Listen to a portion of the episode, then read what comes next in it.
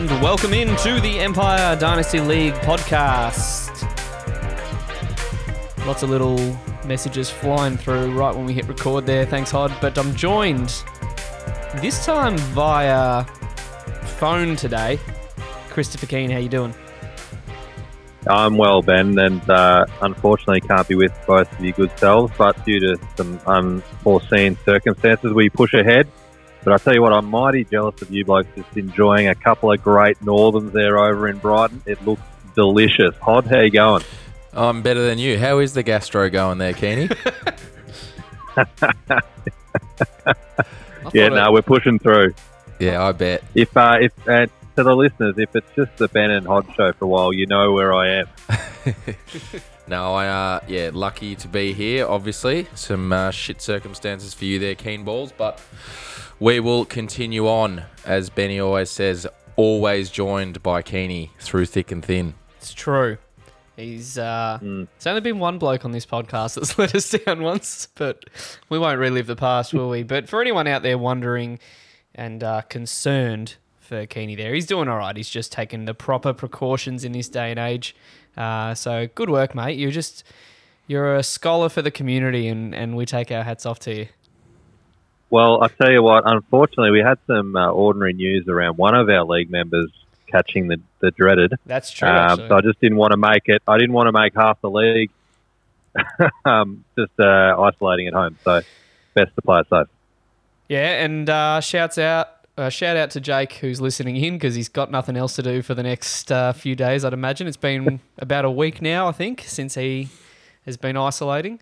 He, uh, I did did contact the great man the other day just to check in, and he's in high spirits as he always is. He cleans the ring six times a day, and not not that ring that you're all thinking of. It's uh, the big shiny one, the chip, as he likes to call it. Still so he's uh, plenty uh, he's of polishing, is he? He is. he is. All right, let's move on with some news. Every newsman in this city's laughing at us, and I don't like it. And speaking of the uh, the inaugural champ who's isolating at home, he, he must have had plenty of time on his hands because he's clearly reached out to Camo and executed a trade. And I reckon it was in within an hour of him announcing that he was actually in isolation. So Camo just saw opportunity to strike and probably hit him up.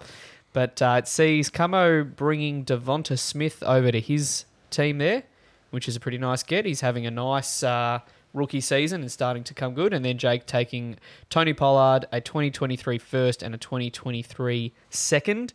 Uh, I haven't got it here. Is that are they both Camo's picks or are they other people's picks? Do we know? Maybe we can check as the guys check that because they're not saying anything right now. Uh, initial thoughts for me is I think this was before Devonta played his game last week, so he's had back to back decent games now. So I think that's uh, a nice little building block there for Camo. Uh, and Tony Pollard, I think Jake is hoping will just be a nice insurance play for potentially if Zeke uh, starts to be phased out of that offense. Yeah, it is um, yep.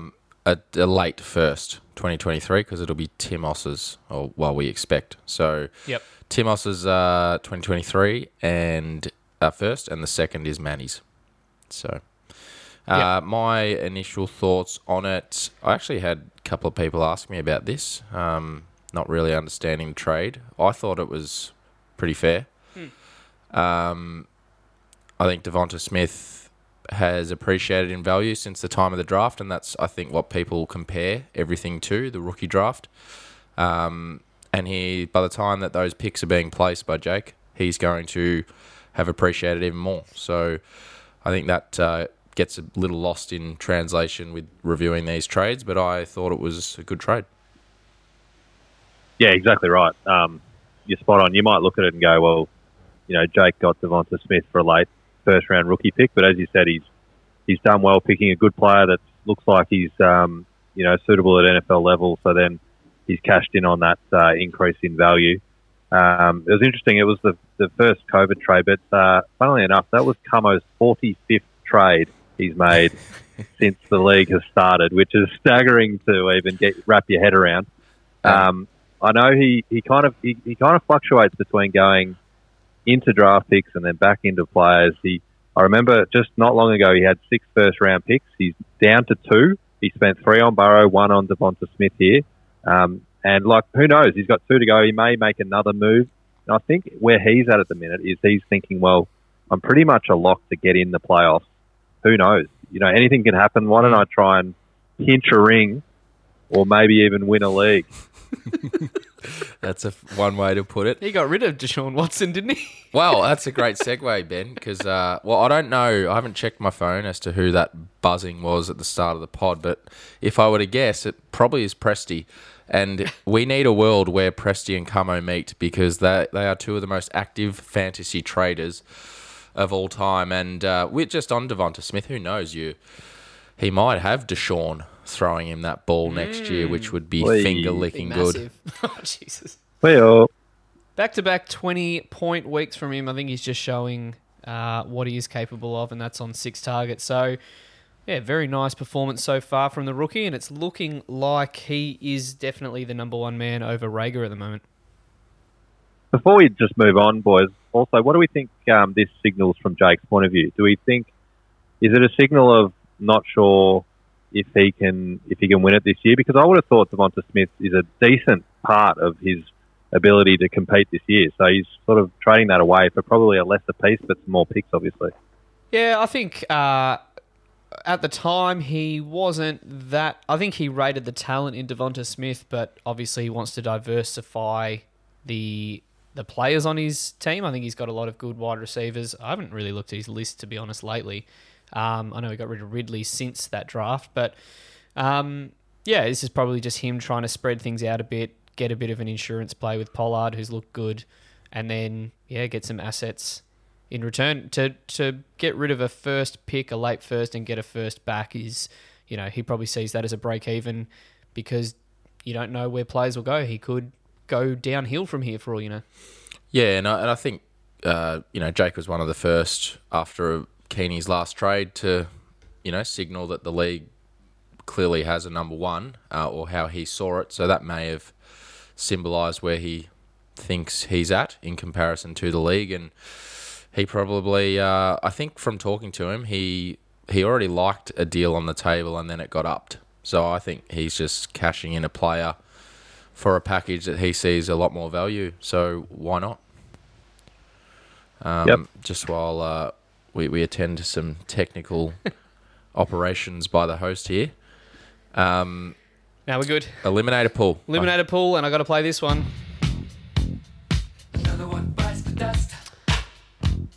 And we did allude to this last week. It was either going to go one of two ways. We were going to end up with a winner, or at least at the bare minimum an elimination. And we got the bare minimum, which was one elimination there. But it does mean that it makes it more intriguing uh, for us. Hod, why don't you run through uh, what Papa and Thais have done this week?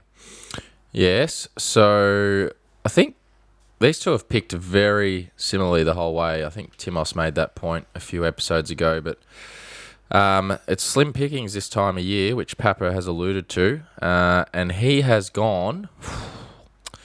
Pains me to say, but Matt may have just won the uh, eliminator here, but he's gone the DFF. Um, so he's he's chosen the DFF over the Stallions uh, this week, and Thais has gone the San Diego Demons uh, over Scooter this week. So who who are we playing there? The the DFF obviously has myself. Uh, who's Jim got? Um, the Demons are playing the Stallions. So Right, and then Scoot's got yourself. So that's a no brainer there from Matt. So yeah, interesting, but um, yeah. So it's clear to see what Papa's doing. He's got two teams left that both play the Dingers in back-to-back weeks. So he sort of saved those up. He last week was his week to try and get your win on the board, which him and Thais correctly guessed, which is actually kind of phenomenal in itself to have a team that's 0 and 9 and in the eliminator pool actually select them for their first win uh, 10 weeks in is pretty good. well, I'll tell you. Uh, I'll tell you who's not happy, and that is the straight cash homies because three weeks ago he almost won the hundred on the back of That's the right. dingers and lost by 0.24 and ironically three weeks later he chose my opponent for my first win of the season. So shout out to timos. I don't think he's too happy with me at the moment but uh, stiff titties. Stiff titties indeed, and and uh, yeah, it looks like uh, there's a good chance we'll have a winner this week, which is good to see. But um, I tell you what is a bold strategy, strategy, gents, and that is selecting the DFF who are four and nineteen in his existence in this league as basically your grand final pick in the eliminator. Oh boy, wowee! Yeah, it's a it's a bold strategy, Cotton. That's for sure.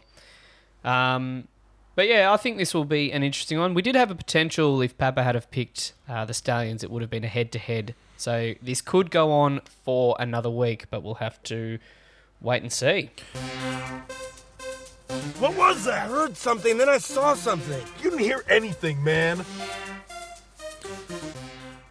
And uh, in our weekly reviews, we're going to change it up here. And I think I may have suggested this one because we are going to review our own games here. So suck it up, Jim, and buckle in for a little bit.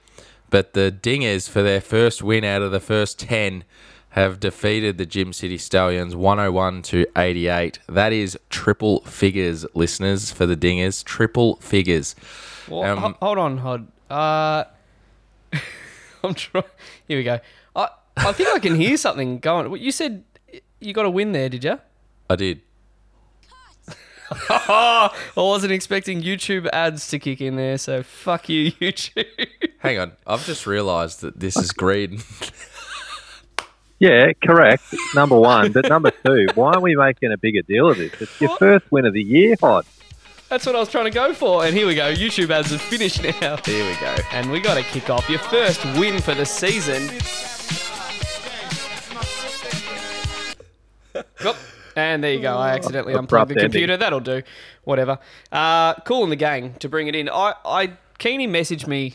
I don't know. This is where I was. Tr- tr- what I was trying to do before Hod when you were trying to buy some time in uh, a bit earlier. But Keeney messaged me and said, "What about Kool & the Gang for Hod's win?" I was going to hold off because we actually used to play Kool & the Gang when all three of us had a win, and uh, one of us let us down this week. Keeney, who might that have been? Jeez. Ah, What are the odds that a bloke's Jesus. undefeated all season and a bloke hasn't had a win all season, and then you flip flop in the one week? It's fucking bullshit. That is. That's Anyway. amazing. But Keeney, uh, I apologise for my colour blindness just before. This is your game. I've hijacked it. I got Nah. excited. I read the dingers, and uh, I'm we're going to stick to the rundown, and you're going to run us through No, what no, I no. did. mate, rightfully so. It's the first win you've had. I reckon keep going. You're, you're on fire. You're up and about. You got some passion. I want to hear it. Go Oh, for it. All right, that was that was a rhetorical question. Anyway, I was going to do it. So here we go. Um, so what? Let should we just bring up the polls just for the sake of doing so? We'll remind everyone. Oh yeah. So we'll remind everyone that uh, I was a thirty-six percent chance for um, by the league last week, and Sleeper had me even less. Uh, who was our sponsor last week? I can't remember. Uh, it oh, was- Steamy. Steamy. No, no, it was digits. It was Greg, wasn't it? Oh, Greg. Greg's digits. Was There's another i- ironic piece that Jim's let Greg down when he sponsored the show. too distracted. Oh, That's, Jesus. that's the second time this year he's let him down. yeah, big time. Um, but we'll uh, we'll air out Jim's thoughts here because, quite frankly, who gives a shit? We'll get to mine in a minute. Um, if I thought Hod had the head wobbles when he was 0 and 9, I could only imagine him walking in to record the pod with his humdinger swinging proudly. It kind of was, wasn't it, Ben? I Well, didn't I- have a lot of clothes on when you got in. I, can confirm he was uh, down to the bare minimum in clothing when I rocked up. He was that excited, and we're having to we're having to record this in the living room area just because he can't fit his head through the door to, to record it anywhere else. Uh, it was a bit blowy outside, but uh, in seriousness, he called out this week as a winnable game with some crystal balling, and he was right. Thank you very much, Jim. And uh, he goes on to say, when Diggs scores more than your entire starting wide receiver lineup, you are going to have a bad time. Diggsy, that's probably he's, been very consistent on the year, um, but hasn't had a, any real big blow up game. So it was nice to see that one come through. And la- 162 yards. That is large. yeah, with a little tutty. Nice Um, tutty. And last one, serious question, but has Josh Jacobs ever in his career scored more than 15 fantasy points? I swear when he's not injured, he's just shit. Hashtag on the table. Well, there you go. There's a, there's a big news drop. And we'll just, just date back to What did he say? More than 20? 15. More than 15. Week He, one. mate, he scored three touchdowns in week one last year. Last year or this year? Last year. Last week, year. week one, he scored this year he scored 16, so he just went over that thresh. Well, I can feel Jim's pain because I'm pretty sure in your talks with Big King Henry, uh, he was pretty true. keen to hang on to Josh Jacobs over him. So I know That is that true. I know that it hasn't worked out now due to injury, but he was on a crash course for a historical season. So a bit of a bit of a sore point there for Jim. And hashtag on the table, get in uh, before the deadline. Camo's furiously texting right now as he's listening. Absolutely. And uh, we'll get the winner's thoughts here. Uh, the winner being me.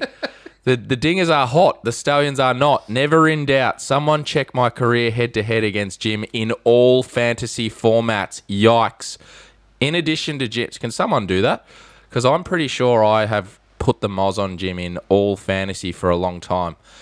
In addition to Jim, here is the list of who would have lost to the Humdingers last week Papa, Scoot, and the DFF. Life is good, isn't it? And McSnorkel Jones was near perfect. Best of the bunch taken as the fifth quarterback in the rookie draft. I was up and about when I wrote these, wasn't I? Sure oh, were. yes, I was. And Swag knew. There he is. The barometer of the dingers. And doesn't he just symbolise the next man up attitude? He comes in, he does his job, and gets wins. Diggsy leading from the front in a young wide receiver called Jeudy, still building, bro. And Gallup, first game back, will be better for the run. My name is Jeff. Might start this week for the Juicy Niners run game. All aboard the Humdinger train. We are up and about down at the Dingers. Oh. And we are a big chance, not to spoil anything, but a big chance to go 2 and 0 in the last two weeks. So look out. Boys, are you excited? We're we're back on the winning ways, except Keeney let us down, but it's it's been slim pickings for this trio if you include my success this year. Um, so who knows? Yeah. We might all get a win this week. mate. It was great to uh, it was great to see you get the win on the board, um, and of course it it is um, from a from a personal point of view, it is Grouse v Papa week. So if you could knock off the DFF this week and knock Papa out of the eliminator pool, that would be lovely. But also, you've got quite a lot of motivation to do so as the DFF holds your first round pick. So even more sweeter just to knock him off to make sure potentially that your uh, your team elevates above him. So looking forward to it. You might have missed it before, Keeney, but Hod uh, put a call out for you to check some stats. So he's looking for an all time record against Jim in all fantasy formats. So I don't know if you can Well- click away and find that out. Uh, I remember um, doing a bit of an analysis on this a couple of years ago that Jim had your number Hod. I reckon he had your number big time. It was something like he was your bunny. It was like one and nine. No, you're not wrong. That w- it was a long time ago though, and I think it's completely reversed. All right. Maybe I'm thinking of someone else, but who cares? he's up and about. In I'll this, get in I'll get league, IT on it right now. IT's onto it. Beautiful. Well, while IT is on that, uh, I'll move on to the next game, which saw the OJ's legal team 107 defeating the Bayside Executioners 96. And uh, it was a pretty one sided opinion, according to the league. Only 9%, which is just one person, I think, gave uh, Scoot a chance. And he really had every chance to win this. If you actually looked at his lineup, he made a shocking. Uh, starting lineup decision putting Colt McCoy in as his super flex over Trevor Siemian, uh, and that pretty much well and truly cost him. I think Colt McCoy scored. I had it up here before. He scored under two, uh, zero point one eight. That's fucking horrendous. Where Siemian scored nineteen point nine two. So yeah, he'd be pretty uh, pretty shattered with that one. So Jake, very very lucky to get away the win there. Uh, let's have a uh, look at what their thoughts are. So Jake's come out and said uh, would have been good to wait another week before making the Smith trade. Might have gotten a little more for him, uh, and that's on the back of we said earlier he's gone back to back weeks with twenties. I think I think Hod you said that Jake clearly tried to cash in on his best week of the season, um, but you'd rather do that than him go downhill and he lose value there. Two TDs from non QBs, shithouse from the legal team, lucky to get a win. And final point for Jake is once again, most points scored by any division is the Bo Callahan division. There's no disputing that it's still the best division in the EDL. The Max still have a lot to do, and the SWJ division is a disgrace aside from Camo. He's a gentleman. What are our thoughts as uh, two representatives of the other two division boys? Uh, got any thoughts on Jake's shade that he's throwing on the other two divisions there? Uh, you, you go first, Kenny. Seems- No, I was just going to say it seems pretty unfounded. I mean, gee whiz, I would have thought the Vontae Mack division, the proof's in the pudding. We've just got uh, quality wins all over. But like, what what's the uh, total wins, please? Like, Well- give me a spell. Mate, one of your favourite people of all time, I think, uh, had the quote, you know, one swallow doesn't make a summer. So just because you're up and about this season doesn't make you the strongest division, I think, is Jake's point. And I think Manny might have alluded to this last week as well. I just Well, think, well, actually, yeah. I was going to say before you go on, Hod, just quickly, I think Jake's probably got a point only off the back of it really dropping down to more of a three-man division than a four-man division. It was very, very strong, obviously, uh, the start of this year, but it's really petering away, and probably the future of the division's more about the, the three at the top rather than the one at the bottom. You're talking about uh, your division, are you? Oh yeah, Oh, okay. Wow. There's um there seems to be a trend out of this division uh, between Jake and uh, Manny that there's a lot of talk about this division. Uh, I think there's some behind the scenes work going on, and they're trying a little bit of politics just to force people to conquer and divide, or however you want to call it.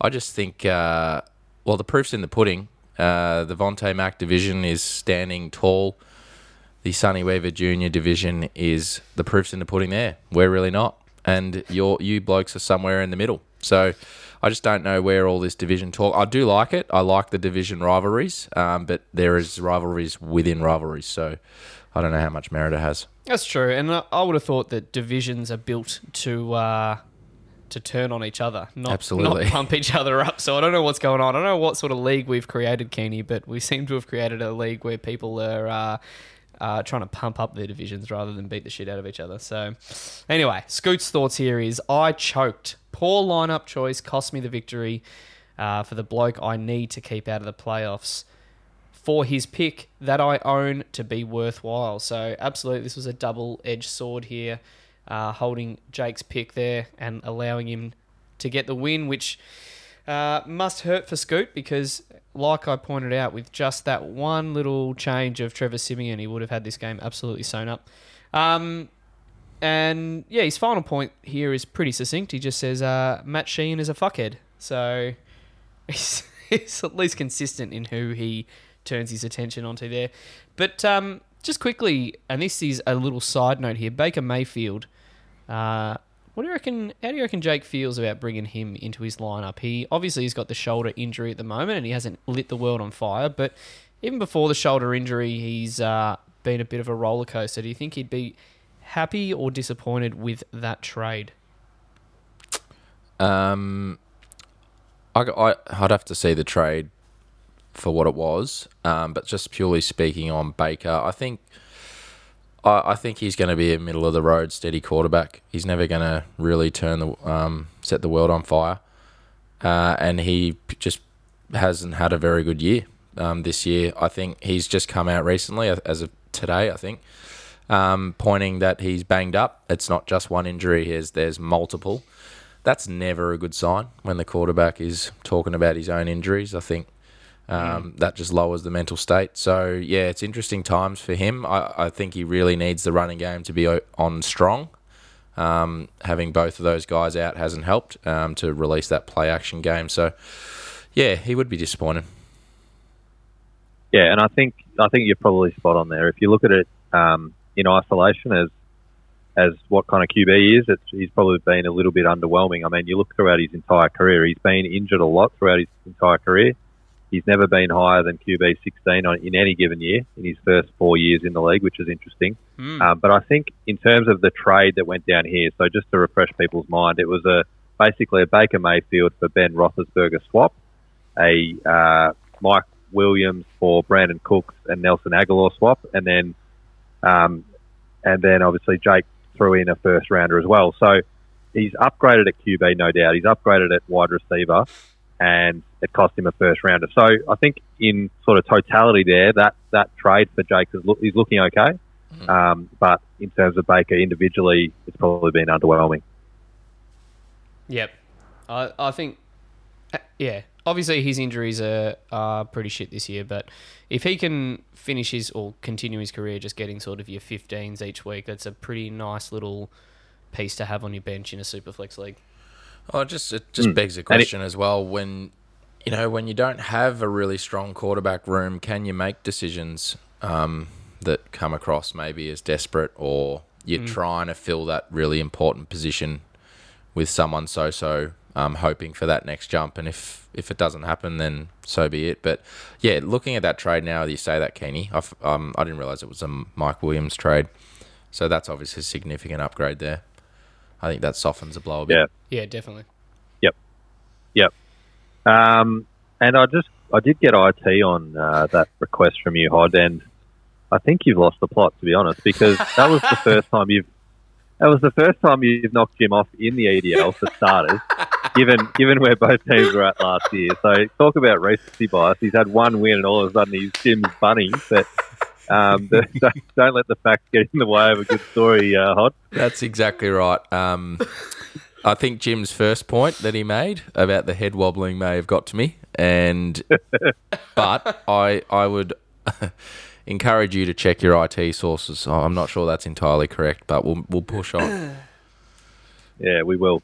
Um, and as it is, uh, as as it is, grouse feed Punishers Week. I have the privilege now of reviewing the Prestige Worldwide 142, knocking off Papa's Punishers 81, the biggest blowout of the week in the league. 61 points was the margin. Papa only put up 81 himself. It was an absolute shellacking. And I tell you what, in the preview, Matt had some pretty strong words here about how little a rivalry this is and how all of his team, whether it's fantasy or actual real life, they tend to just own Papa and smack him every time. And boy, oh boy, wow, we did he come through with the goods. It was the ultimate flex by Thais, but uh, with the most lopsided contest this week, it appears it was pretty accurate. Um, and a really good point here at the end here. It appears Papa has been giving our punters club as much attention as he has the punishers of late. Absolutely putrid form all round. That's a really good point. Whoever wrote that. hundred Um, percent. It's whilst there may be some sort of Zen action going on, the intensity level in, into which he is living his life day to day is at a troubling low for mine. Mm-hmm. But anyway, let's uh, let's get on with this game. It was uh, I enjoyed it because uh, Papa's just falling away pretty quickly. Um, Sayas here didn't have much to say. This bloke is pretending to be Zen, but we all know privately he is fuming because his team is simply not good enough. I'll reserve any trash talk for teams that are actually in contention this year. How about them Punishers? ben, did you have something you wanted to I, add? I was just going to say, I think this is this is a bit unfair. It's a bit of a piling on session right now. Everyone's just getting. I, I think credit to Papa. Things aren't Oh. going his way. Injuries are not going his way. His team's not scoring to the potential that it has, and he's still keeping calm about. it. I think full credit in this day and age to be so calm and relaxed when uh, things aren't going the way they should be. I just love that you you're the first to fly in for his defense, but you're also the first to laugh at Keaty's comment because you really do love it.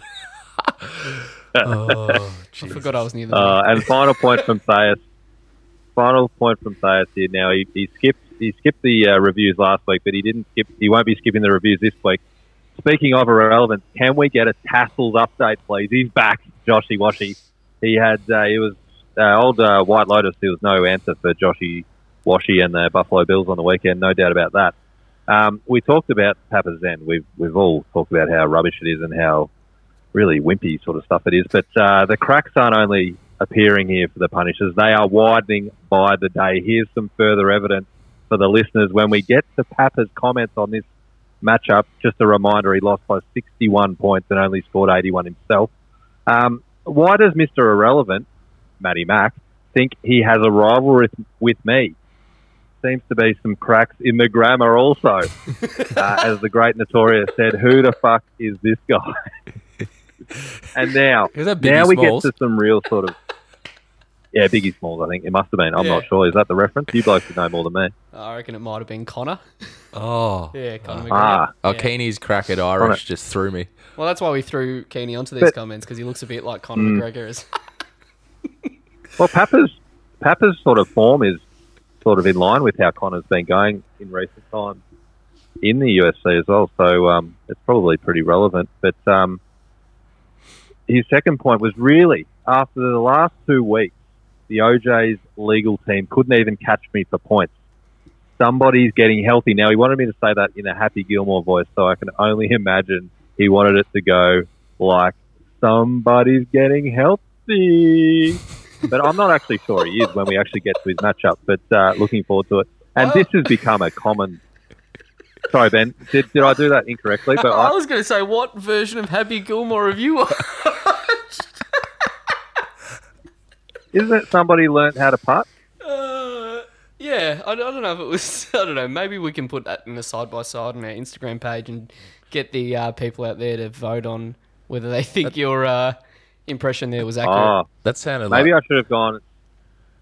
I was going to say maybe I should have gone. Somebody's getting healthy. Uh oh. that's uh, that better? My take on it was Yeah. that was the dubs off Squid Games. that was yeah, ordinary. Well, it's funny you, you bring that in. I will interrupt because uh, you mentioned somebody's getting healthy. and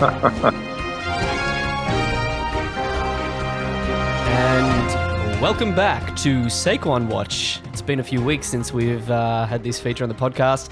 And just for all those listening out there and wondering where Saquon Watch is currently standing, uh, Saquon Barkley currently running back 44 on the season, but He's coming back this week and only 90.5 points off the fifth spot, which is where all the biscuits currently stand. So uh, watch out, Keeney, mate. How many weeks left in the season? About four, three or four weeks left to catch that 90 points. Yeah, and I do like a full-bodied Shiraz. So just with that in mind, um, we'll keep updating every, all the listeners on uh, Saquon Watch as we go. But this has become a this has become a common sort of go-to zinger, if you like, for Papa. It's not it's not really that funny to be honest, but uh, he's going to keep going with it. Another huge week for wide receiver one DJ Moore. Stand up and take notice, people. As a great haircut once told me, some are playing checkers while others are playing chess. So he's beating that drum about DJ Moore He's not going to let that more go, than he's he? beating his Punisher. Well, Papa is the king of deflection, so anything to take our uh, eyes off his form, he will do so. Yeah, absolutely. Well, Saquon Watch, uh, Papa did message me and said just needs back to back 50 point games and he's back in this. So watch out, Keeney. He is coming. But we'll move on Free now squad. to our next game, which was the San Diego Demons defeating the DFF 105 to 81. Um, look, Camo's thoughts here is just get the hearse for the curse. Finally, he's kicked it Yeah. for being the bunny last Yeah. year, the D- DFF. He's he's put that to bed. Now, everyone in this league thought that Camo was a bit of a shoe in for this matchup, but Camo was fairly nervous, wasn't he, Keeney? Fill us in on some of uh, Camo's thoughts leading into this. No, in all seriousness, he had he had sleepless nights. Um, he was texting me relentlessly saying That's how nervous he actually was. Yeah, the whiskey was out, um, but he was having he was having some flashbacks to last year. But but what we can now reveal to the listeners is that every single league member has officially beaten the DFF, which is uh, great Happy time. days. Happy days. Well, about time it happened. He said, Still can't believe I lost to the DFF twice last season. Maybe he can trade a few cans of WD 40 for a running back. But did did he really? Oh. Like, if you check with Keeney's IT sources, who who really knows what happened? Oh, well, based off this current week, it's almost like he's had a number on the DFF for the, this entire career. Uh, off your logic there, Hod, but but he follows it up there, uh, saying that he maybe uh, needs to get some trades done with some WD forty.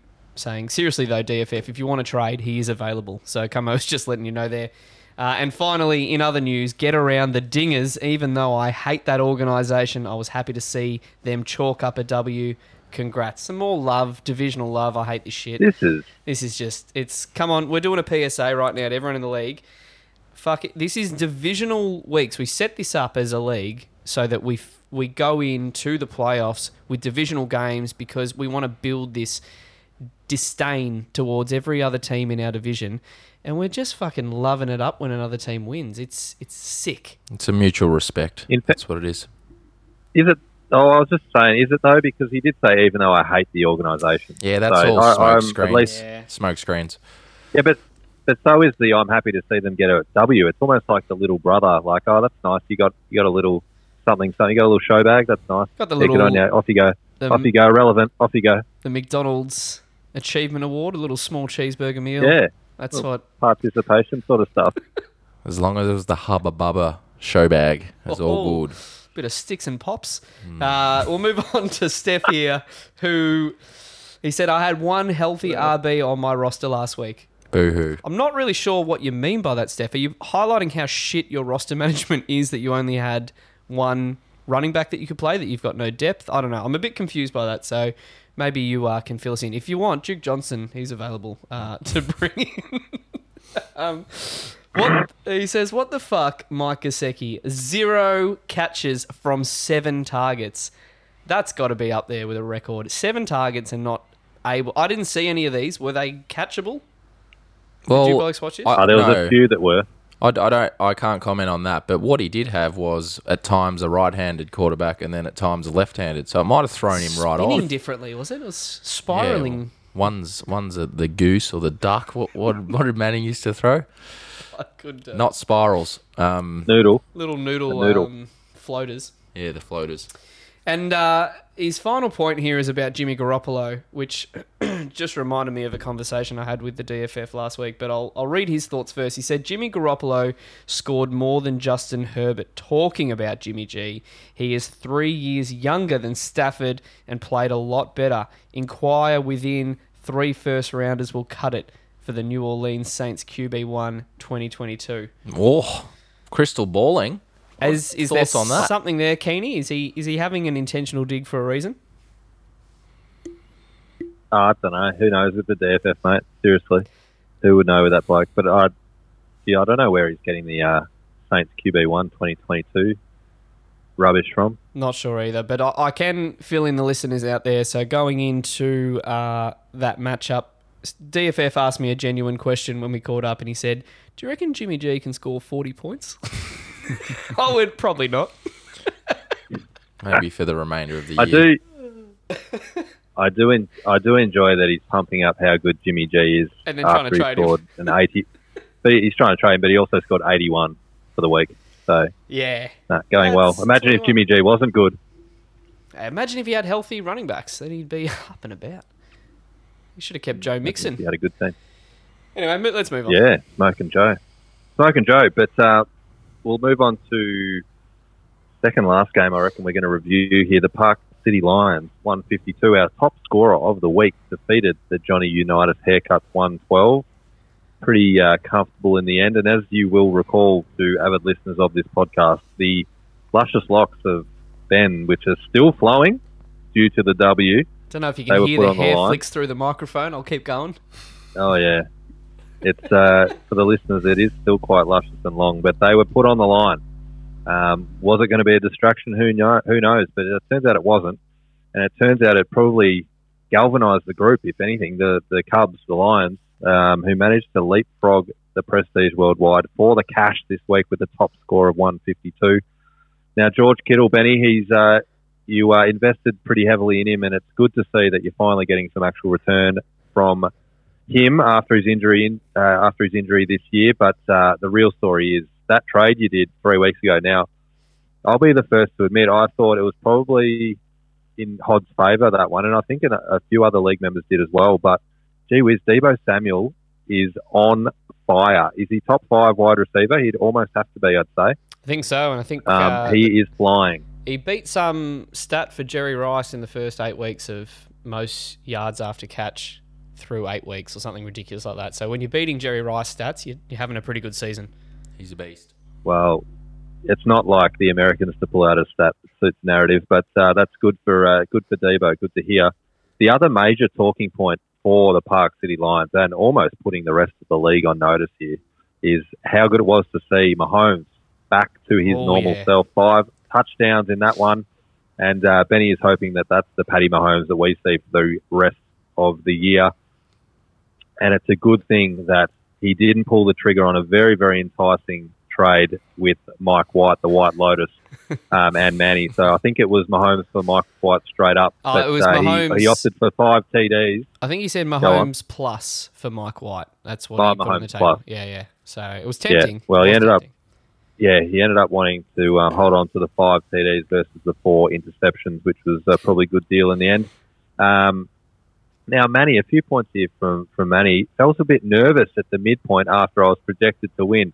Have a listen to this. So, basically, for the listeners at home who don't uh, know what's going on here, Manny is wanting Jake and Ben in particular to try and make the playoffs, which would then obviously push one of the members of the Vontae Mack division out of the playoffs, as he has all of the Vontae Mack division's first rounders. So that would ensure a top six pick for him.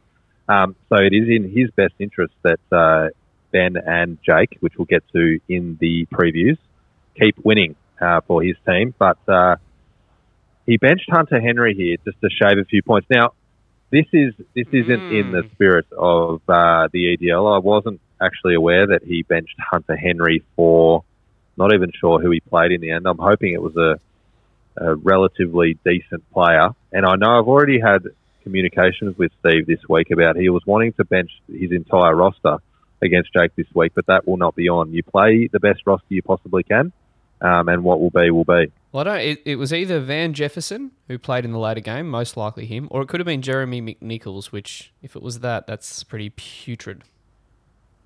Yeah, it's, it's a little putrid. But um, in the end, it wasn't even necessary because of uh, the man we talked about just then, Deebo, turning on the Jets. I think he had a receiving and a rushing touchdown, He did. and it ended up being a pretty comprehensive win for the Park City Lions. Um, now, now we get to a little bit of gloating and divisional gloating, as it seems to be pretty common. But once again, the sensible haircuts in the top five scoring team for the week. No surprises there, but no doubt the Vontae Mack centric power rankings will have the sensible haircuts in the bottom four once again. Yeah, a little bit, uh, a little bit testy there from uh, Steve. He's not overly happy with what's going on there with the power rankings, but I will say uh, it's not just us, mate. It's kind of everyone. I know everyone likes the Vontae Mack division, but there may be a reason for that. Um, and then his third point, Ben, just to throw a little shade your way, but he said, I hate to say it, but the Park City Lions are just making up the numbers. it's a bit rough. He's just he's salty. High that score he, for the week. salty that he didn't get these locks trimmed to a nice short back and side. So I'll uh, I'll cop that.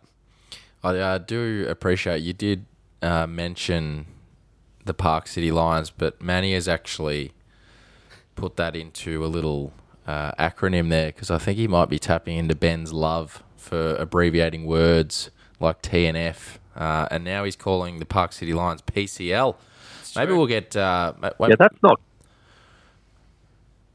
that's not good karma for you, Ben. That your acronym is PCL. Yeah, I yes. know. I was going to say we'll get Manny on for the injury segment, um, uh, going with the posterior cruciate ligament. But anyway, Posterior, like post season. That's all I read into that. Oh, I see what you did there. Anyway, we'll uh, we'll get on to this barnstormer, which wasn't in the end, uh, but the straight cash homies have snuck out a win with a 117, defeating the Grouse, the undefeated Grouse, 114. Now, this was a landslide by the league, 91% to the Grouse. Only one person gave Timos a chance. It was probably himself. Um, and Sleeper thought, well, not as much of a landslide, but 70 30. But we did ask the question whose flames will be doused this week? And eh, we didn't really think it'd go this way. But Timos faced, there's no doubt about this, Timos faced an unfortunate situation going into this week with uh, some serious firepower missing from the lineup. So don't hear what I'm not saying here. But to get a win with a score of 117 against the top team in the comp, fully healthy, pretty much, who's been averaging 160 points per week, is incredibly lucky no matter what way you try and spin it. This could be a sliding doors moment for the homies. These are the sorts of wins that set up the good fortune you need to make a run at a title in this silly game we call fantasy football. Your quick thought on that, Keeney? No, you, you're spot on, mate. It's uh, it's a it's a good reminder to to everyone just how uh, fickle fantasy can be, and um, you know, as as you touched on, credit to Timos getting the win here. He had a heap out. Um, we'll get to it in a sec in the in the review, but um, he obviously he had a heap out, but he was probably fortunate and good on him for, for having D'Ernest Johnson and and his boy Tyler Conklin can go get fucked. But uh, that was pretty handy for him as well. Mm. Um, but yeah, I mean, any any given week, any any kind of result can happen. I think he, I think I had four total touchdowns, and my QBs combined for one touchdown and four interceptions or something like that. So that's what can happen in fantasy. Yeah, I think it's one of the most underrated uh, stats, if you want to call it. But getting wins with low scores uh, can really shape your season because you're going to put up your big scores no matter what when you win. Like for example, Keeney hasn't hasn't scored under 140 for the whole year, so every win has been 140 plus. This is Tim's third win, 137 points or below. So th- these are the sort of things. That's why I'm saying it could be a sliding doors moment. Timos has now got a nice bank in wins, um, where he might not have to compete on points. So it's a really important one for him. But uh, thoughts from the loser here. Uh, no excuses from the grouse. When your opponent has the caliber of Kyler Murray, Alvin Kamara, Chase Claypool, and Julio all out, you shouldn't be losing. But fair play to Timos with the addition of D'Ernest and Tyler Conklin off waivers, basically getting him the win in this one.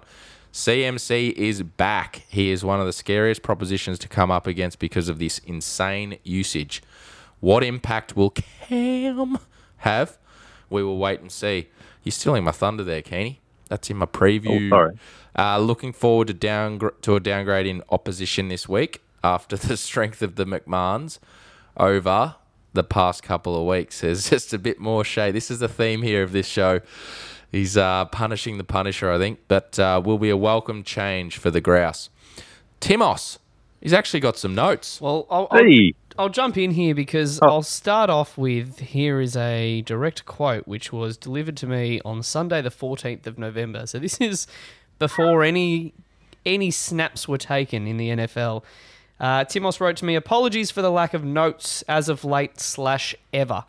I'm often too busy during the week, so I've decided to get in early. So."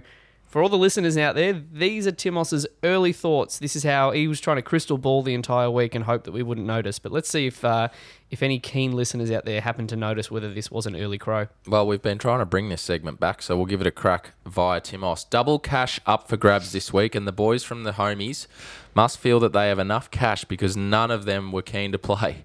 Congrats to the Grouse, simply too good. Even though I disagree with taking advantage of the senile. Yep, this is definitely Tim's work. Uh, take it, taking advantage of the senile with Scoot, giving him Stafford MVP, Cook best running back in the league, Adams top wide receiver.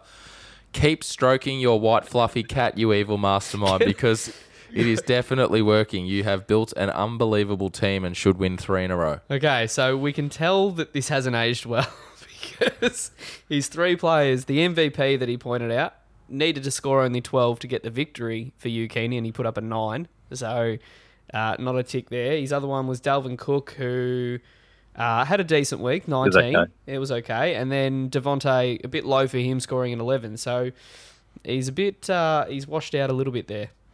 heavy Moz. I'm more interested in this fluffy white cat. Um, but, but anyway, Who's- we, we'll get to that maybe a bit later. It's an honour to take out the eliminator tipping. Papa once said Kelce to score a touchdown is a layup. But we all know Jim to beat Hod is the easiest layup going around. Well done, Jim. While we are on Papa, I'd like to say I'm all for this newfound zenness. The old Papa is like a fat toddler throwing a tantrum in aisle three. I don't think we need that in our lives. Oh, Oh, shit. We need See, more this- of this, this early makes- crow. this makes me sad. This makes me sad because of what we're missing out on a weekly basis. That was outstanding. If only it was factually accurate. Doesn't matter. It's still good material. Oh, uh, amazing. He went, I reckon he went about 0 for 5 in that prediction there, but Which, Very- one, which Yeah, one was the correct? The fat toddler in aisle three? yeah, well. Yeah. we've But he, he earned his win off the back of that. I reckon I'm happy to give him the win off the back of that review. That was outstanding. You do know what is in aisle three. No, Ooh. which, go fill us in. Dingers. Are they real? yeah. Oh goodness. Well, let's see if uh, if Timos's success and your falling short this week has an effect in the power rankings. That's the power of love. Not a lot of change here in the bottom third rent. Uh, bit stiff, I would have thought. I think it was close for uh, for memory. Oh yeah, But uh, Oh, yeah. the Dingers do win and stay on last position. Uh, I can one confirm one point separated you. One point, Yep. one drink. One. Who yeah. do you- So who- we, we had one we had one team not enter the form, so it was a five v six for the twelve seed, if you like, just who going I'll, the uh, the Dingers way. I'll put you on the spot. Who did you vote for in eleven and twelve? Uh, I definitely put you went- at eleven. Thank you, Kenny. Yes, the DFF got my number twelve vote. Wow, damn it! I was hoping to have some shade on the IT uh, support service again, but uh, I'm glad you blokes have it uh, all sorted in those minds. Uh, the DFF at 11. I didn't eleven. think you've lost. Um, the Bayside Executioners at 10. So those three unchanged. And what we do have, though, is the loser on the week, the Stallions. I've brought him down to the bottom third rent. He's come back and Dragged him down. yes, uh, his three and seven record lands him in the ninth position. All right. Well, uh, because Jim fell down into that bottom third and it means that someone has jumped their way up, and that was the losers in the Johnny Unitas haircuts. The straight back and sides, even with a loss, found their way moving up to the eighth spot there, up one from last week. Uh, and another bit of movement here in the middle, boys, and that is at the seventh spot. We are finding in what we said was a lock for top six. We thought just about all season. Uh, Punishers find themselves No, at the number seven spot with a record of five and five. So, how, how do you reckon? Do you reckon he'll be in aisle three after finding that out? He might be in aisle 11 Well- with the Omo. in it, well, in fairness, he's got the seventh best record in the league. So Oh, that- he's getting a slot at number seven. That checks out. Um, yeah. So moving down to the seven there, which means that uh, the three seed currently is just just slotted his way up to number six there with a six and four record. That's the San Diego Demons. And rounding off this one at the fifth spot, holding firm, is the OJ's legal team. Yes, thank you, Ben. And the top surgeon here. Um, we've got three, seven, and three teams in our midst, but I can reveal there's been no change to the order from last week. We've got the straight cash homies still at number four, Prestige Worldwide at number three, Park City Lions at number two, and the Grouse at number one. He's shaking his head here. What do you think that means, Kenny? No, it's got nothing to do with the power rankings. Oh. I just saw that the waivers went through and Papa beat me with a zero dollar bid for Wayne Gorman. Oh, you must be devastated. I'm shattered. Jeepers. Oh goodness. So yeah, I mean, what a day when you're upset about not getting Wayne Gorman for zero dollars. Slim pickings. Mm. Oh, whoa, whoa, I said it with all due respect. That, no, look, that doesn't mean you get to say whatever you want to say to me. You- Sure, sure as heck does. No, no, it doesn't it's mean in the that. Geneva Convention. Look it up. Not- And the week 11 previews are brought to us by Papa's Meditation Palace. We put the Zen in a me Zen. Very good. Thank you to Papa's Meditation Palace. And we'll kick off the previews this week with the reigning loser, the Stallions, at three and seven, taking on the San Diego Demons at six and four. And the league poll has this at a very convincing 64% to the Demons over the Stallions, and ironically, identical uh, percentages here from the Meditation Palace. So here we have it. Uh, Jim, let's. Jim's usually got some good material about this, and I can see a couple of tasty words here. I have no confidence coming up against the Wales vagina this week. Love Camo and everything he does for this league. There couldn't be a better bloke to hold up the standard of this division. It's by ah. Margeddon for me this week, as the loss of Gordon ah. and Higbee leaves me thin at both positions. Pray- praying for Gronk to get off the injury list and save at least one of my positions. I thought Jim was only he was a sort of just a one position operator, but anyway, we'll move on to Camo, and uh, it's a must win for Jim this week. Pressure is enormous in the build up to this one. quite a few tough start sit decisions for him as well. And uh, this will be a close matchup. So every point, every yard counts. Wowee, there is a lot on the line. Kenny, did you have something? No, I was just gonna. I just the the point from Jim struck me. It struck me that he said uh, Higbee not uh, playing or on bye leaves him thin at that position. Hasn't Jim traded for 16 tight ends this year? How is he thin at the tight end position? I don't know. I don't. Good Maybe. lord! How many does he have? Gronk, Higbee, He had six when I hit him up for Atkins. Robert, Onion, Donald, Aikens. Parham, Atkins. I don't even know his name. That's how bloody Jordan, quartered he was. Yeah, Yeah. right. Sorry, keep going, mate. Keep going. Um, and Camo goes on to say, I see Curtis Samuel is still on the trade block. Any danger of trading him to me? Actually, maybe Keenan Allen would be preferable.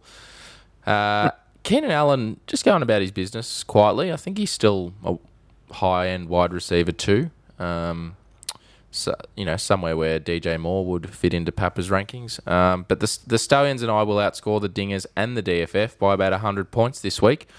Bank it. Well, there's that mutual respect. You can go fuck yourself, Como. Um, you won't outscore us, as in the DFF and I. I can't believe I'm teaming up. But uh, yeah, good good riddance to you.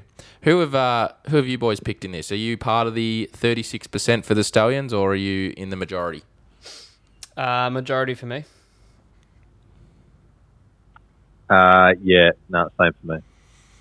Well, if I could have vetoed this vote, I would have. Next game, please. All right. No, wait. I, Oh, go.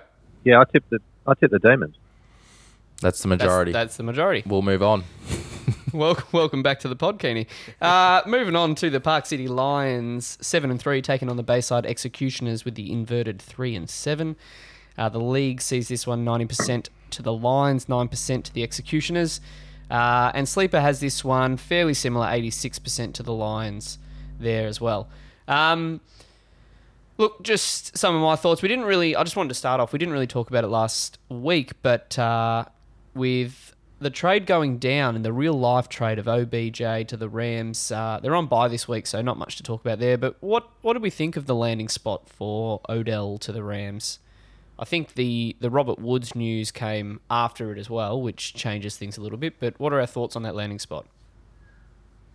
Yeah, uh, for mine it was um, it was okay without being outstanding. Okay because of um, well, what we thought was a pretty high-powered offense, and obviously the the Robert Woods news has probably helped him a fraction. But he goes to a team that's where he's probably not the wide receiver one, which you would have been hoping for, um, or you could argue the wide receiver two, but he is now. Um, so at the time, it was kind of like, okay, maybe he's the wide receiver three on the team. Maybe you could push for that kind of wide receiver two role in a good offense. He should be okay, but I thought his ceiling maybe was a little limited. Um, yeah, having watched that game or part of it, um, that offense was all over the place. Like, I, I understand not bringing him in because he doesn't know the playbook, but what are your options? Van Jefferson's terrible.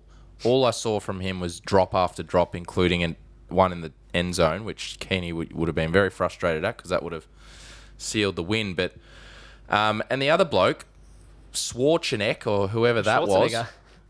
God. Well, how, how can he be a better option than what Yeah. OBJ is? I, I know they were, they were talking about it on the telecast that Robert Woods is that, that tough inside receiver that takes the slants and is willing to get hit. OBJ is probably not that.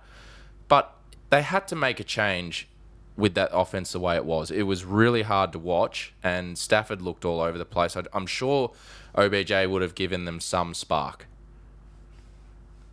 Yeah, I don't. I don't have the snap count here. He played something like thirty percent of snaps or forty percent. 18 of 60 or something. Was it? Something. Mm, okay, so even less than what I thought. But interesting one to see how he's going to adapt to that. I think he's obviously still got the speed and the ability to take a slant to the house, but it's also been a long time since we've seen him uh, absolutely dominate. So uh, it's just hard to know what OBJ actually is anymore. Like, is he a has been, or is he just hasn't found the right situation again? Well, I, I would I would liken him to what AB did with the Bucs last year. He'll go in, be a Yep. second or third option. He'll want to win a ring. Um, I think the days of him being the star are gone. Uh, but I would I would want to hope for his sake and the Rams that they get him more involved than what they did on the weekend.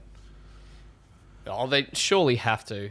Uh, he got traded, so it was less than a week. I think he was there before before suiting up. So um, Von Miller didn't look that flash either, and he had a pretty short. He's coming off an injury though. Yeah. not the ankle. Uh, we'll move on though. Just some other thoughts for this week against uh, Scoot is I'll just be having to keep a close eye on Chubb. Uh, he's still technically in that COVID protocol. I think it's pretty safe that he'll come out of it, but uh, watch this space. D'Ernest has been a nice little fill in every time he, or the two times he's had to be the starter there. So I guess they won't rush him back unless they have to. Uh, and then just looking over at Scoot's team with Teddy on bye, it only leaves Scoot with Trevor Siemian as his only QB to start this week. So, you know, if Mahomes scores like he did last week and uh, Lamar goes back to what he's been doing this season, that could be pretty much the difference maker here just with that position. Uh, moving on to Scoot's thoughts. Oh, wow, this is a battle for the ages. Sneaky chance for an upset, he reckons. Uh, and I, I see where he's coming from because he touches on it here, and this was some of the thoughts that I had as well. Monty is back. Dylan, more workload. Hopefully, Conner is the lead back again. I could score 400 this week. Well, I was following him there until he ripped out the 400. But in all seriousness, with uh, Dylan wi- presumably just going to get the lion's share in Green Bay there, Conner uh, had a monster game when Edmonds went out. So nice little tick there. And Monty is looking, I mean, pretty much just took all the snaps away from Herbert when he came back. So he's looking like the workhorse there. So three very nice options for him at running back. I've just got a little stat here as well that AJ Dillon. He's had over 20 carries only twice in his career, but both times scored over 25 points in fantasy when that's happened. Uh, very small sample size, I know, but he is just he's awesome to watch, and uh, he's he's very nice to watch. Just passing the eye test when he's running on the field. What do you reckon, Keeney?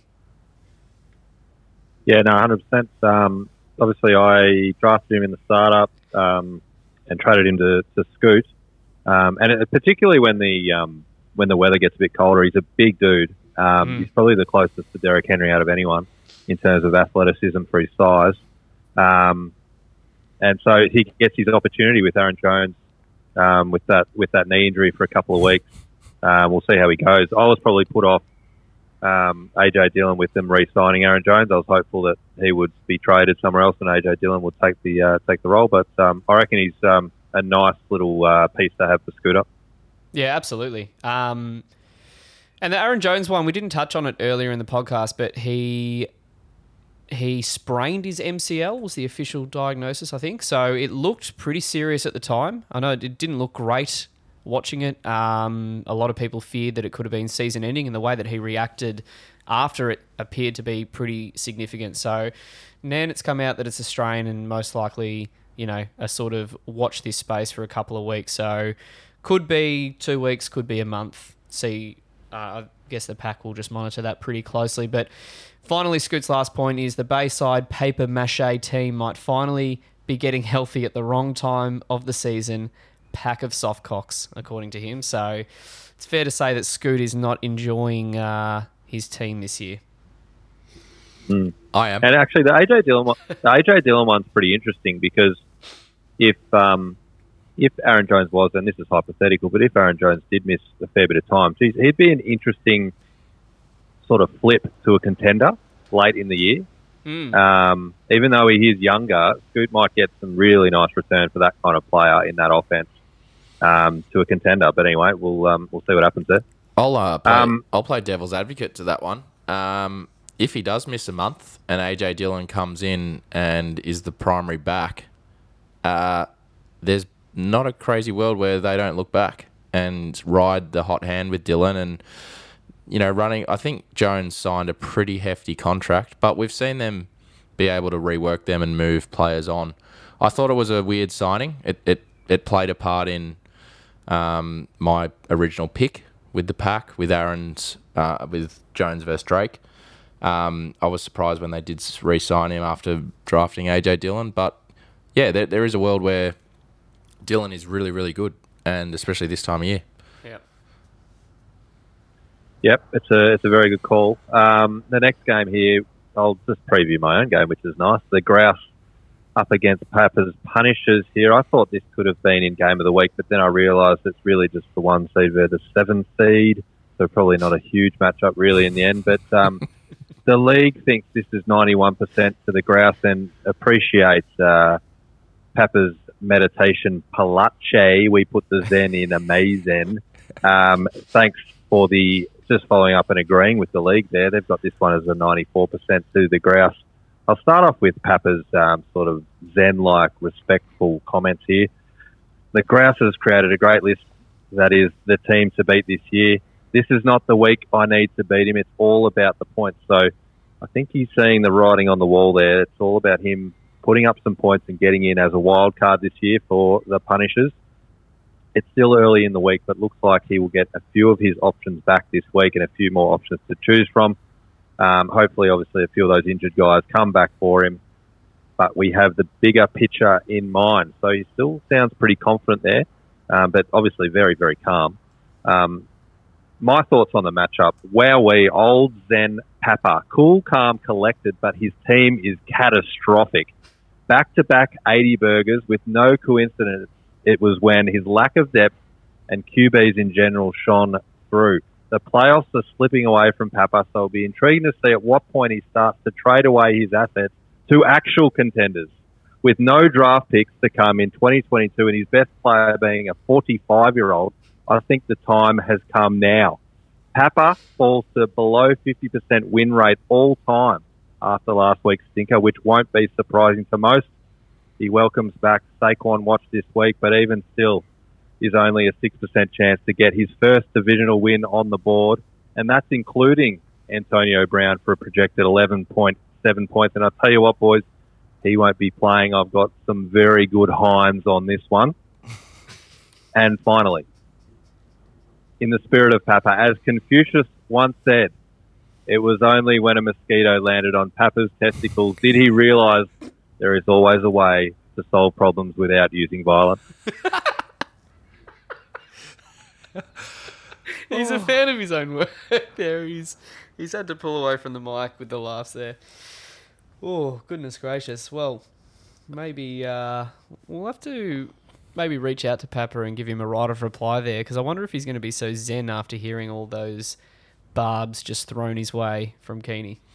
I always love a Confucius reference. Um, I'm not sure there'll be any in this preview, but we'll get on with it. Uh, the Humdingers one and nine take on the DFF two and eight. What a blockbuster this is! Now, history shows us there's been some TNF uh, absolute shockers. What you think in the previews, yet they turn out to be quite good games. So maybe this might be a, another display of that. But the league has the Dingers. 64% favourites over the DFF. The league knows all. That's all I'll say.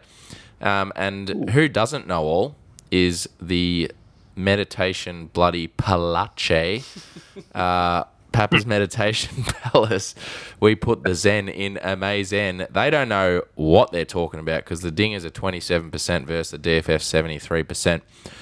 Now, I'm going to flip this run down because I want to finish. I don't want Steph to have the last say in this one. Steph says the battle of the number one pick. Oops, I nearly forgot. I got the dingers first.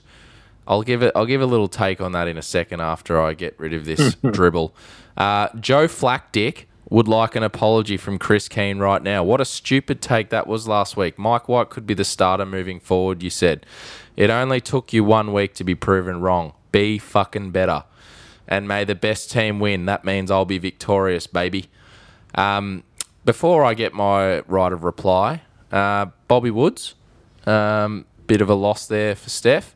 Interesting that he put him on the trade block, a 31 year old wide receiver who's just done his knee. Yeah, interesting time to put someone on the trade block after they do uh, a season ending injury. You would think that trying to get rid of assets while they still hold value uh, would be most people's tactics, I would have thought. Well, you could argue that he never held value because he had him on the trade block for most of the year and got very, very upset when other wide receivers were getting traded and old Bobby was just still sitting there. Um, any take on Bobby Woods there, Keeney, before I move on? No, it's, uh, it's that's interesting. I didn't realise he was uh, upset about that. Um, obviously, not great news for, for Bobby Woods, and probably the timing around this time of year for a, a 29, 30 year old. I think he is. Um, it's unfortunate. Obviously, he won't come back till midway through next year as a 30, 31 year old.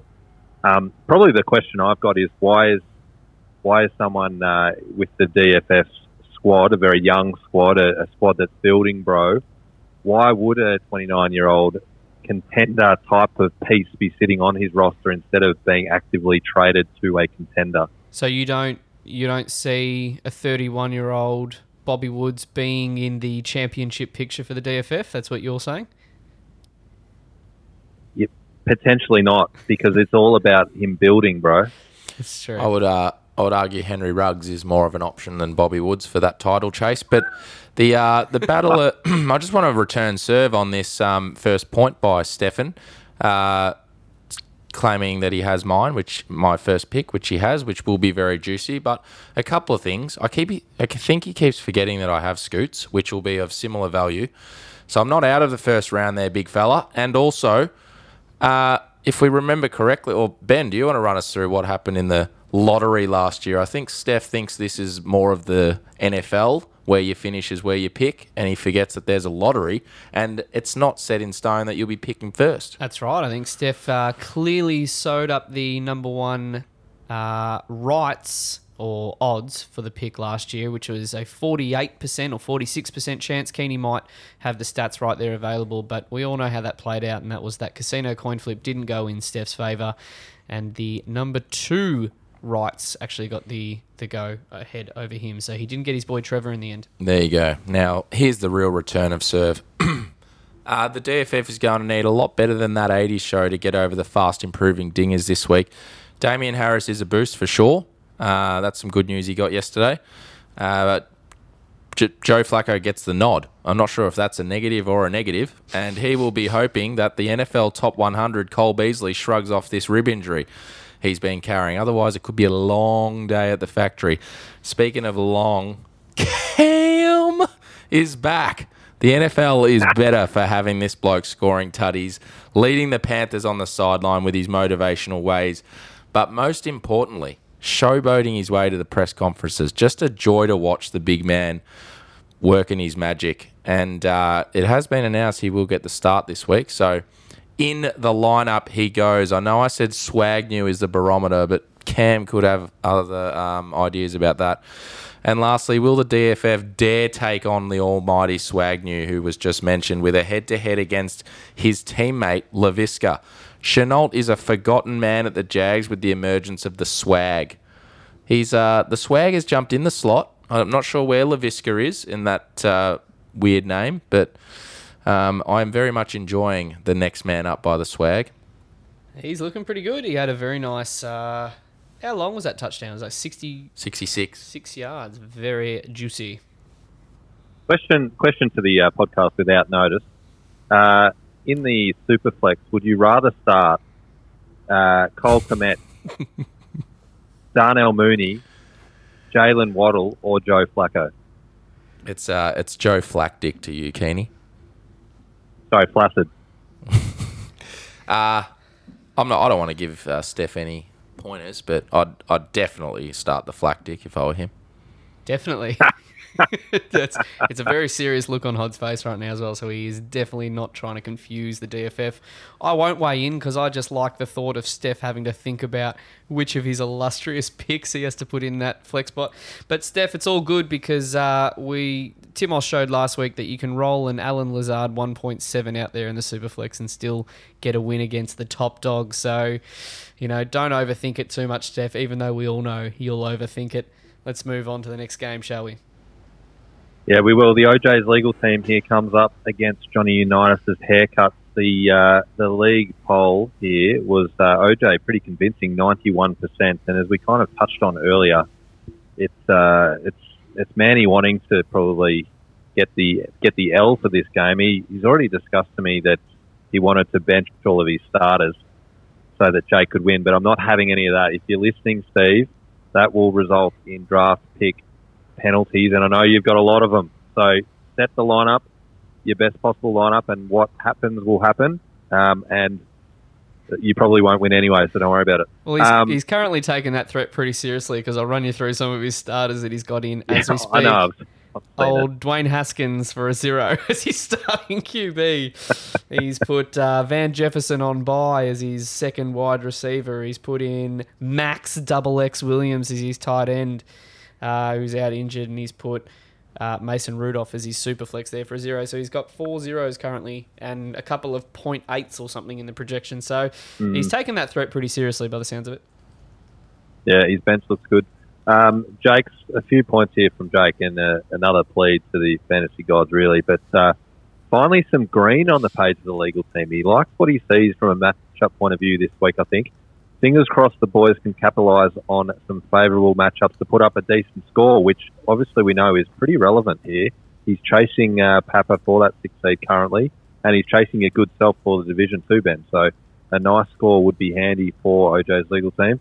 We don't have a good record against their haircuts. 0 and 2 all time. I've got IT on that one hot, and they can confirm 0 and 2 all time against the haircuts here, the uh, legal team, which is interesting to note. Um, and he's had a look at sort of the matchup here, and he's a bit confused why uh, why uh, he's starting so many crappy players. But uh, he said basically, whichever Pittsburgh QB you uh, you start, that's fine. He can they can just throw it to his boys, Pat Freiermuth and the big fella Najee Harris. Um, is and final point here from Jake. I, I appreciate this point. It's not about Jake. It's not about Manny, but uh, is scoring 80 enough to break the zen of Mr. Papagiris? Come on, you midget! Fuck, fire up! Knock off the grass this week and make it interesting for the rest of us. Uh, happy to read that one out, Jakey. No problem there. Oh, Um, and think over we'll to have to get uh, HR onto that one for uh, the political correctness there from Jake. Yes. Yeah, it's not something this podcast is overly strong at, but um, from Manny, there's zero chance on earth that Jake will lose this matchup. Well, we know where his motivations lie here. Um, our other one in a couple of weeks will be the same. I'll do whatever it takes to ensure that I lose, and then take my three, uh, take three of my top six picks all the way to the bank, which is obviously his main strategy, which we touched on earlier on in the podcast continuing my list of arguments as to why the Bo Callahan division is the strongest division. Last week he said that all four teams have career winning records. This week he's claiming that 100% of EDL championships have been won by this division. Very, very clever. Actually correct. And yeah. next week, next week, just throwing some shade, which of the Sunny Weaver teams should take Henry Ruggs for their 20 year rebuild? Just throwing some shade on the Sunny Weaver division, basically saying there's absolute, there's absolutely zero threat that there's going to be any titles coming out of that division over the next 20 years. Hod, what are your thoughts on that, please? It's blasphemy. That's what it is. It was only a few weeks ago that he was having you in the final with him in 2023, wasn't it? Yeah, I'm not now sure. he's No. just he What's said you're 20 years off the mark. I'm really not sure. Like, Right. I think we've spoken all of three words since then, so I- I'm not su- really sure what's happened. Well, we'll have to uh, we'll have to pry the thinking of Manny over the next few weeks and see if he might deliver some insight on that. But let's move on to our final one, the match of the week.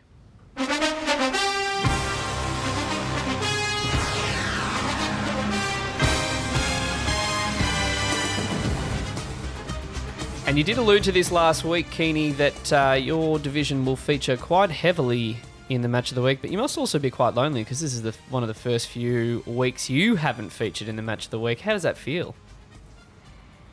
Well, I think it's more opponent based than anything else, so that's fine.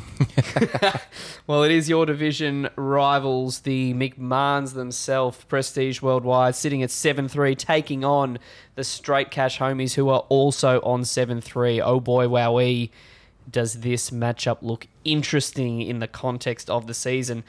Uh, the league sees this one 73% to Prestige Worldwide, but Sleeper right now has it a bit more one sided, and that is 90% to uh, the Prestige Worldwide, and that is those numbers there thanks to Papa's Meditation Palace puts the Zen in a May Zen. So thank them for that. But uh, might be a bit of fool's gold. The old uh, predictions. What are they? Projections. There's the word I'm trying to think of.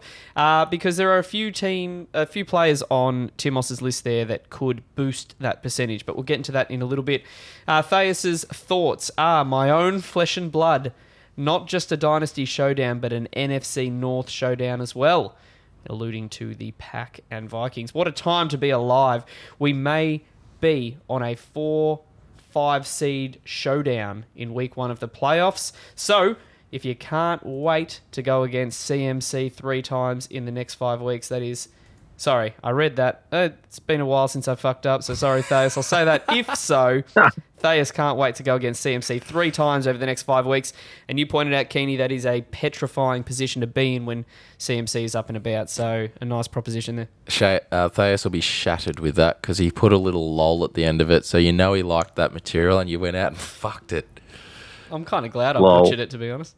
Um, but no, CMC is they're nursing him back nicely from injury there, so Timos has got to be happy about that one. And uh, his final point is, and just remember, I could have drowned you as a child and you were adopted. So wow, there's uh, some scarring going on for these two growing up apparently. But um, we'll move on to Tim Moss's thoughts. He, he did give the the early crow in his review, but he didn't go the even earlier crow in his preview two weeks ago or whatever it would have worked out to be. So we've jumped in with some points like we always do for you, Tim Moss. So we got you covered. Uh, and we did talk about the Papa's what is it? Papa's Meditation. Meditation. Palace. They put the Zen in amazing. They had it at 90% to Prestige Worldwide in the projections there. But Kyler currently, Claypool and Kamara all sitting on Timos's bench, all with the questionable tag there.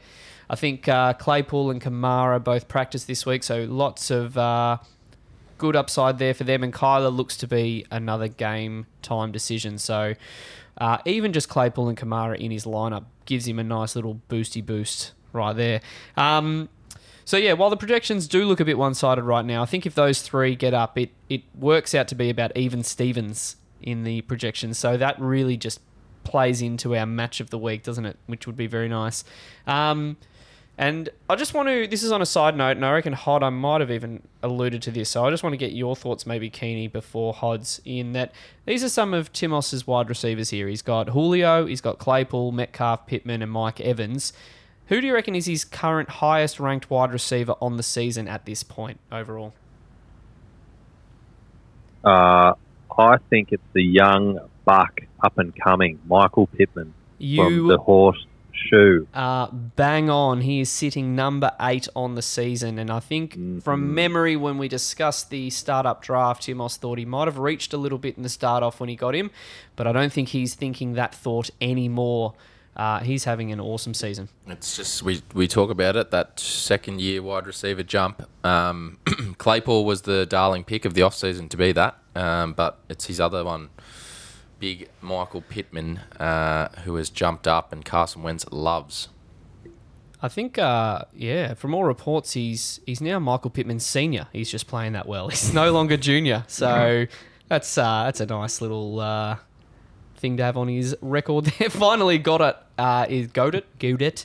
He's in the concussion protocol, which uh, is another little thing for Timos to watch because. Yeah, there's a chance that he might not be cleared of that, which means that he's locked into his Conklin uh, at tight end, which last week, as Keeney pointed out, he's Conklin. Uh, last week, we didn't run through it. You, you were bitter about it when you were talking about your matchup. He had three catches for 11 yards and two touchdowns. So that's what you want in a tight end. It's such a good position, isn't it, at times? Uh, so it looks like he will have to get the nod at that tight end position if Goedert doesn't get the nod. Any thoughts, boys? Nah, none, none really. Other than you're always looking for a decent Conklin, that's for sure. Keeney, help us out here. No, no, it's a, it's a big game, seven and three. It's uh, it's a it's a big game in terms of the division, in terms of playoffs. It's got a lot of implications, and therefore, game of the week. Looking forward to it. massive game. And that being said, we thought about finishing on a bit of a let's get divisional, but we got to uh, we don't want to overuse that drop. But we can just confirm in talks of divisions, uh, there is a juicy little proposition this week, and that is if the San Diego Demons get the win over the Stallions, they lock up the playoffs then and there, and wouldn't come if he wasn't getting much sleep over the. Uh, the lead up to the match with the DFF, I can only imagine how little sleep he's going to get and how much whiskey will be consumed over the course of now to Monday morning. Uh, Keeney, on the phone, how did it Yes. feel? Uh, look, it's not the same as uh, thinking a few Greg Normans with you, great fellas, but um, hopefully we'll be back next week, mate. Should be good. Just on Camo, people forget he was two and four, won four in a row, going for five in a row this week, and as you said, to clinch the division. Um, nice rise from the San Diego Demons. It may just be the year of the Demon. What do you reckon, Hod? I reckon that uh, I'd usually look to our uh, host here, Benny's way for this, but Kenny, let's be honest, mate. It was your hook for the Luxor this week. You did not have to bring old COVID into it just to just to be missing from the trio. Um, we will sting you next week, and hopefully you're back with us for a bit of Luxor curry. But uh, it's all about Operation 2 0. That's the motivation for the Dingers this week, and that's all they need. We do thank again Papa's Meditation Palace. They may put the Zen in Amazen, but the Dingers put the D in the double Fs. Podcast over and out.